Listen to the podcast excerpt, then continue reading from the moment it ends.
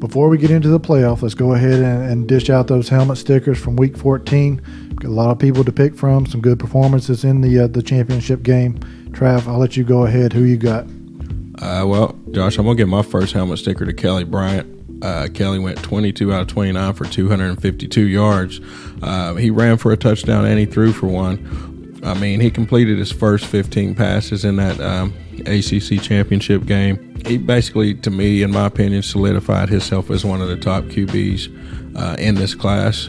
He's doing a really good job of succeeding Deshaun Watson. Um, you know, a lot of people when he first stepped in didn't know if he was going to be able to fill that role, but Big I think, shoes. yeah, I think he's uh, filled that role and some. Yeah, he's done good. I mean, I think he's the, the quarterback that you need to beat Miami. You know, he's you know, Miami's young defense is fast up front, and uh, you know he just showed the speed that they have. Him and a couple of the running backs that Clemson had, you know, they were able to match the speed, and, and sometimes you know even had more speed than the uh, the Miami defense. Definitely, I can see why you're giving him a helmet sticker. Definitely. So he's uh, he's led his team to that number one seed in the playoff, and I think, like you said, there the speed, I think it could lead him to a championship. So we'll just have to wait and see on that.